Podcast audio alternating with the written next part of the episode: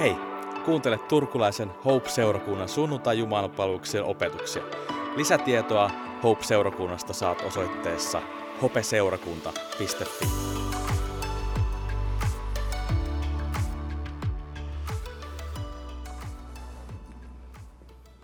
Nyt me palataan meidän tähän adventtiaiheeseen ja sarjaan, joka on kahden sunnuntain mittainen. Teemu aloitti sen viime sunnuntaina ja mä jatkan siitä nyt eteenpäin. Eli olemme käsitelleet Teemun johdolla ilmestyskirjan niin kuin tekstejä ja sisältöä ja hakeneet siihen niin kuin näkökulman, mikä liittyy myös hyvin kiinteästi tähän adventtiin ja odottamisen aikaan. Ja oikeastaan se, miten tämän päivän ajatukset voisin tiivistää tai antaa otsikon sille, niin antaisin tälle otsikoksi, että sinetti sydämessä. Ja mitä sillä tarkoitan, niin se selviää hetken päästä. Nimittäin ilmestyskirja ja sen sanoma on herättänyt monenlaisia intohimoja ja mielenkiintoja. Ja itse olen vähän sitä mieltä, että aika monta kertaa se on johtanut vähän väärille jäljille. Ja se, mitä se on saanut aikaan, on hämmennystä ja enemmän pelkoa kuin toivoa ja uskoa.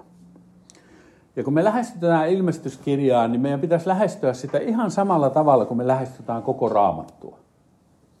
Eli silloin ne yksinkertaiset kysymykset on, että kun me avataan raamattu, niin me tulisi kysyä, että kuka puhuu? Kenelle puhuu? Mitä puhutaan? Miksi puhutaan? Ja nyt sitten jos ajattelee ilmestyskirjaa, niin miten tämä puhe niveltyy, mitä ilmestyskirjassa on, niin koko raamattuun sen sisältöön ja sanomaan. Ja mielenkiintoista, kun kysyn näitä ääneen itseltäni ja teiltä, ja kun avaan ilmestyskirjan ja ensimmäinen luku ja ensimmäinen jae, niin esitin viisi kysymystä ja itse asiassa tämä yksi jae vastaa jo neljään ensimmäiseen. Kun täällä sanotaan, Jeesuksen Kristuksen ilmestys, jonka Jumala antoi hänelle näyttääkseen palvelijoilleen, mitä pian on tapahtua. Eli Jeesus puhuu, hän puhuu palvelijoilleen, omillensa, ja hän puhuu sitä, mitä on tapahtumassa, tapahtunut ja tulee tapahtumaan. Ja miksi hän puhuu on se, että hänen tapansa on ollut koko raamatun historian kertoa omalle kansalleen, omille ihmisilleen, mitä on mitä on mennyt ja mitä on tulossa. Ja tämä Raamatun viimeinen kirja, niin ei tämä ole tämmöinen kryptinen sarja koodeja, joiden avulla jotkut arvolliset pääsivät tietämään aikoja, paikkoja ja määrähetkiä. Ja, ja kun, kun me avataan ilmestyskirjaa, niin meidän olisi hyvä muistaa semmoinen asia, että silloin kun ilmestyskirja on kirjoitettu, niin ensimmäiset lukijat ovat ymmärtäneet sen ajan asioita paremmin kuin mitä me kykenemme nyt ymmärtämään. Heille, varsinkin kenelle oli vanhan testamentin ja osa profeettakirjallisuudesta tuttua, niin se symboliikka, mitä on ilmestyskirjassa, niin väittäisin, että he ymmärsivät sitä paremmin ja helpommin kuin mitä me ymmärrämme. Koska me yritämme usein tutki, tulkita raamattua tästä meidän ajasta ja konteksti, kontekstista lähtien. Ja kuitenkin tämä on kirjoitettu noin 80 vuotta Jeesuksen kuoleman jälkeen. Eli silloiset lukijat ymmärsivät sen omalla tavallaan. Ja ymmärsivät sen, että osa siitä oli tapahtunut, Osa oli tapahtumassa ja sitten on asioita, jotka varmaan vielä ovat edessäpäin. Mutta tämä kronologinen järjestys ei olekaan se avainasia, vaan, vaan se, että mikä sen sisältö ja viesti itse asiassa on. Eli me voidaan katsoa ilmestyskirjaa myös sillä tavalla, että, että raamatun kirjana se on osa sitä samaa kuvausten sarjaa kuin edellä olleet kirjat. Alkaen ihan Mooseksen kirjasta ja mitä eri kirjallisuuslajeja siellä on, ja varsinkin profeettakirjallisuus. Niin ilmestyskirja oikeastaan asettuu siihen samaan sarjaan ja riviin, jossa on kuvattu sitä, mitenkä peto, synti ja itsekäs ihminen päästessään valtaan saa aikaan sorron ja tuhon niin taloudellisesti, poliittisesti kuin sotilaallisesti. Se on yksi semmoinen keskeinen osa myös ilmestyskirjaa. Ja, ja keskeistä siellä on myös se, että Jumala on se, joka panee kaikelle pisteen.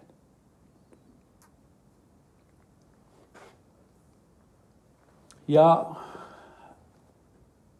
ihan niin kuin tämä on tämän tämmöisen niin kuin, niin kuin sanotaanko vihollisen synnin ja, ja meidän ihmisten itsekyyden aiheuttama kaos, niin se on samalla myös kuvaus niin kuin kerroksittain ja toistuvasti siitä, mikä, mikä on avaintekijä hyvän ja pahan taistelussa, minkä kautta voitto saavutetaan.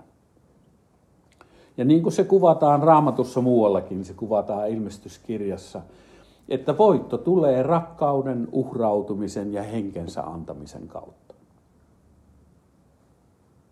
Tämä toistuu ilmestyskirjassa. Ja kun mä näitä lueskelin ja mietin, niin mun mieleen nousi kysymys itselleni, mutta kysyn sen myös teiltä, että mitä olet etsinyt ja mitä on sinun mieleesi jäänyt ilmestyskirjasta?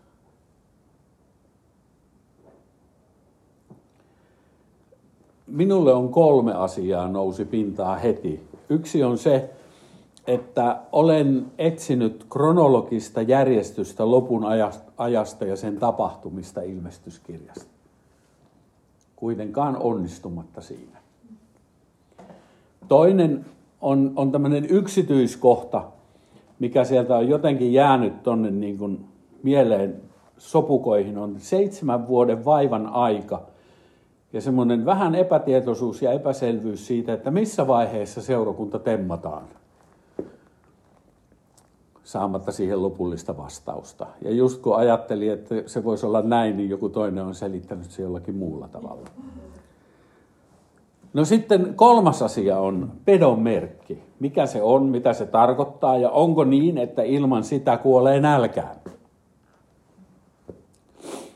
Plus tietysti tässä papin ammatissa ei ole yksi eikä kaksi kertaa kun törmään ahdistuneisiin ihmisiin, jotka tulevat kysymään ja ovat peloissaan, että onko tämä nyt se pedon merkki ja miten minun käy. Ja voiko sellaisen niin kuin tahtomattaan ja vahingossa saada ja kadottaako sillä pelastuksensa. Mutta ajatellaanpa asiaa näin, että jos ilmestyskirja on sopusoinnussa koko muun raamatun kirjallisuuden ja tekstin kanssa, niin voisiko ilmestyskirjan ytimessäkin olla evankeliumi ja sen pelastava voima? Ja minun mielestä kyllä, ja se on siellä.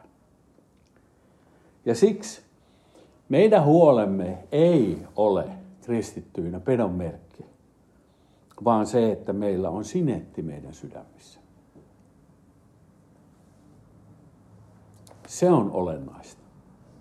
Efesolaiskirjeessä Paavali jo kirjoittaa näin että hänessä on teihinkin sitten, kun olitte kuulleet totuuden sanan, pelastuksenne evankeliumin, uskoviksi tultuanne pantu luvatun pyhän hengen sinetti, sen, joka on meidän perintömme vakuutena, hänen omaisuutensa lunastamiseksi, hänen kirkkautensa kiitokseksi.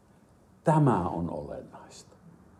Ja tähän uskoon ei tarvita muuta kuin evankeliumin kuuleminen ja siinä Jumalan kutsun kuuleminen sille, sydämensä ja elämänsä avaaminen, sen vastaanottaminen ja pyhän hengen sinetti. Jumala asettaa sen meihin uudesti synnyttäessään meidät. Se on tärkeää. Joten jos olet ollut huolissasi enemmän penonmerkistä kuin tästä sinetistä, niin vaihda nyt niiden paikkaa. Ja pidetään huolta siitä, että tämä pyhän hengen läsnäolo ja oleminen meidän elämässä kaikissa vaiheissa on paljon tärkeämpää. Nimittäin pyhällä hengellä sinetöidyinä, me Jeesuksen seuraajina, niin me, me, mehän, jos me ollaan hänen seuraajia, niin silloinhan me noudatetaan hänen esimerkkiään. Ja aivan kuten Jeesus, niin mekin voimme voittaa pahan ainoastaan rakkauden uhrautumisen ja jos niin tarvitaan henkemme antamisen kautta. Ja tämä on meille länsimaisille kristityille pelottava asia ja vähän kaukainen asia. Ja meidän on vaikea niin kuin jotenkin ajatella, että hetkinen, mitä tämä on käytännössä. Ja käytännössä se on kuitenkin kristikunnassa tälläkin hetkellä sillä tavalla, että meidän siskoja ja veljiä vainotaan, he eivät turvaudu väkivaltaan, vaan he rakastavat, uhrautuvat ja antavat henkensä uskonsa tähden. Ja on kertomuksia ja tarinoita siitä, että se on ainoa tapa, joka on muuttanut myös sitä pahan voimaa ja valtaa, jotka ovat vainonneet näitä kristittyjä, kun he ovat nähneet heidän loppunsa, heidän rakkautensa ja uhrinsa. Sillä nimittäin, jos me turvaudutaan millaiseen väkivaltaan tahansa, niin me siirrymme itse asiassa hävä, häviäjien leiriin. Tästähän ilmestyskirja puhuu. Eli Peto ja kaikki hänen seuraajansa tullaan tuhoamaan.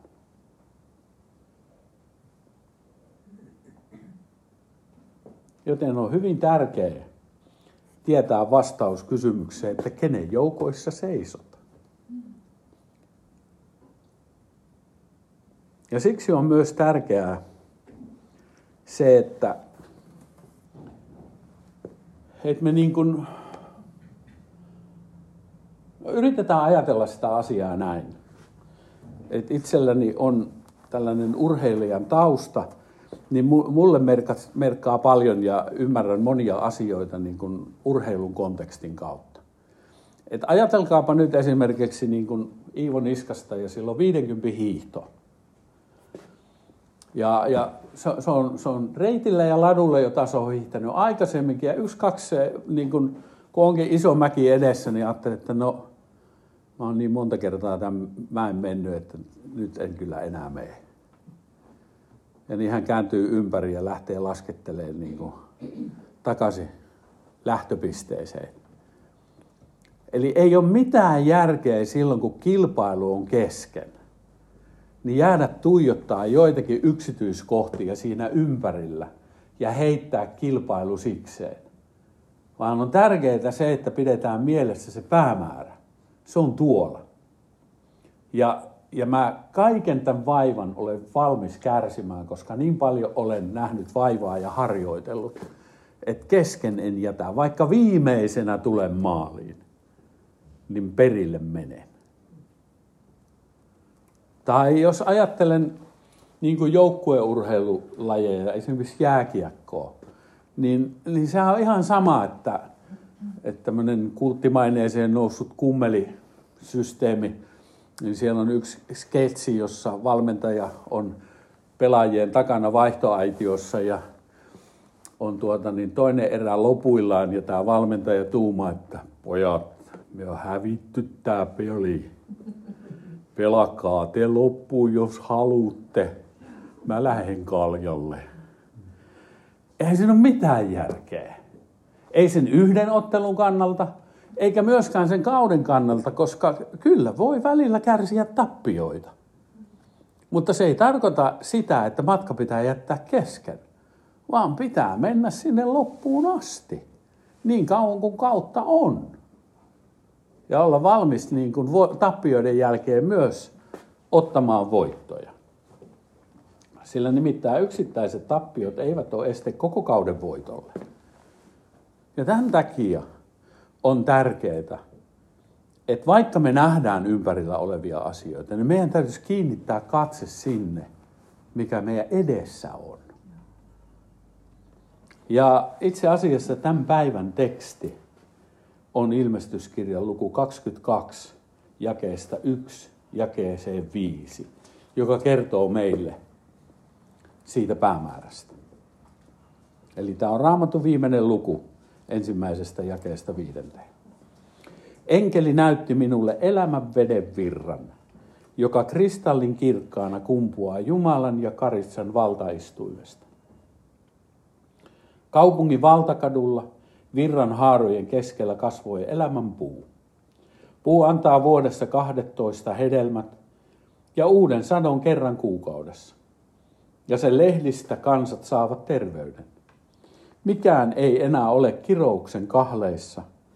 Kaupungissa on Jumalan ja Karitsan valtaistuin. Ja kaikki palvelevat Jumalaa. He saavat nähdä hänen kasvonsa. Ja heidän otsassaan on heidän nimensä. Yötä ei enää ole, eivätkä he tarvitse lampun tai auringon valoa, sillä Herra Jumala on heidän valonsa. He hallitsevat kuninkaina aina ja ikuisesti. Ja yksi ihan semmoinen pieni yksityiskohta, jonka haluan täältä niin kuin nostaa eteen, esiin, mikä toistuu koko ilmestyskirjan ajan.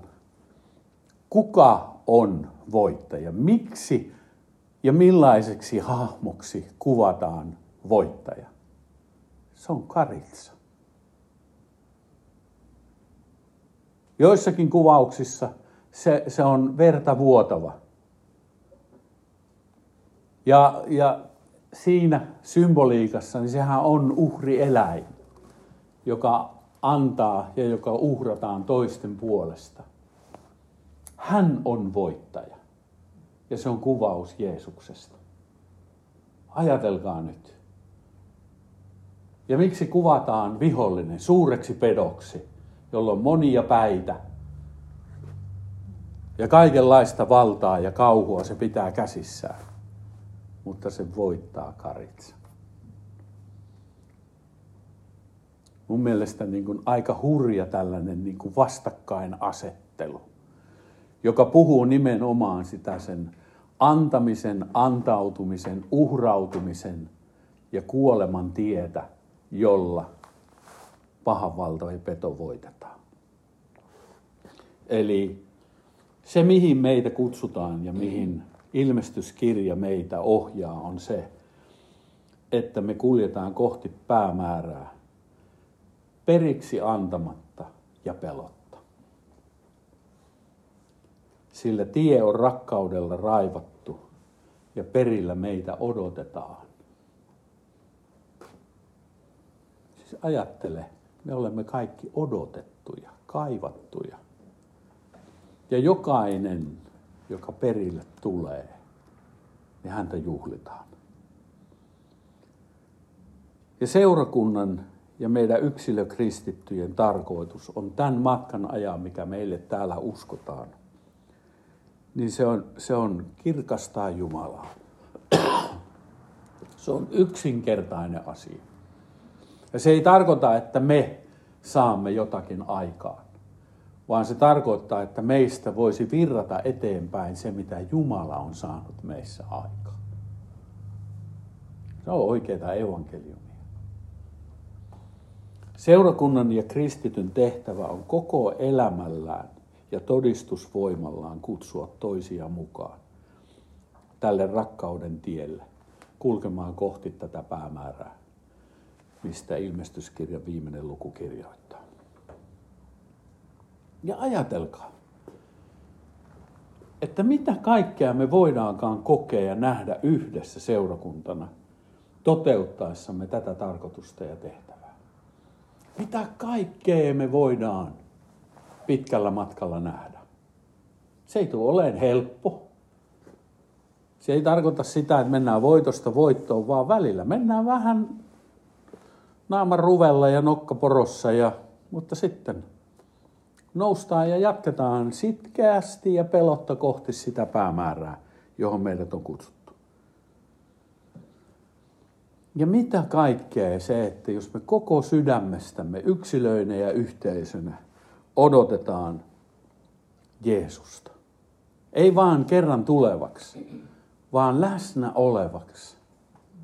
Meidän jokapäiväisessä elämässä, kaikissa meidän kokoontumisissa. Ja mitä ikinä tehdään, että me tehtäisiin sitä yhdessä Jeesuksen kanssa.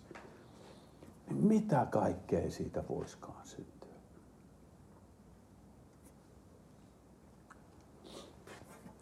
Ja näiden tällaisen niin kuin haaveilun jälkeen, niin mä voisin päättää sanoihin, jotka löytyy sekä hebrealaiskirjeestä että sitten luen vielä ihan ilmestyskirjan viimeiset sanat. Mutta hebrealaiskirje 9. luvussa ja 28. Samoin on Kristus kerran uhrattu, jotta hän ottaisi pois kaikkien synnit. Ja hän ilmestyy vielä kerran, mutta ei enää synnin tähden, vaan pelastaakseen ne, jotka häntä odottavat, joilla on pyhän hengen sinetti, joiden ei tarvitse pelätä ja uhrata hurjasti aikaa miettien, että mikä se pedon merkki on. Kun meillä on sinetti, se on vahvempi. Ja ilmestyskirja 22, viimeinen luku, jae, jae 20 ja 21. Joka todistaa tämän sanoo, tämä on tosi, minä tulen pian. Aamen. Tule, Herra Jeesus. Herran Jeesuksen armo olkoon kaikkien kanssa. Tämä on se, mikä on olennaista ja tärkeää. Joten ei pelätä, ei ilmestyskirjaa, sen sisältöä ja sanomaa, ei pedon merkkiä, vaan yhä tiukemmin pidetään huoli siitä, että meillä on tunto siitä yksilöinä ja seurakuntana, että olemme pyhässä hengissä sinetöidyt Jumalalle, Jumalan valtakunnalle ja iankaikkiselle elämälle.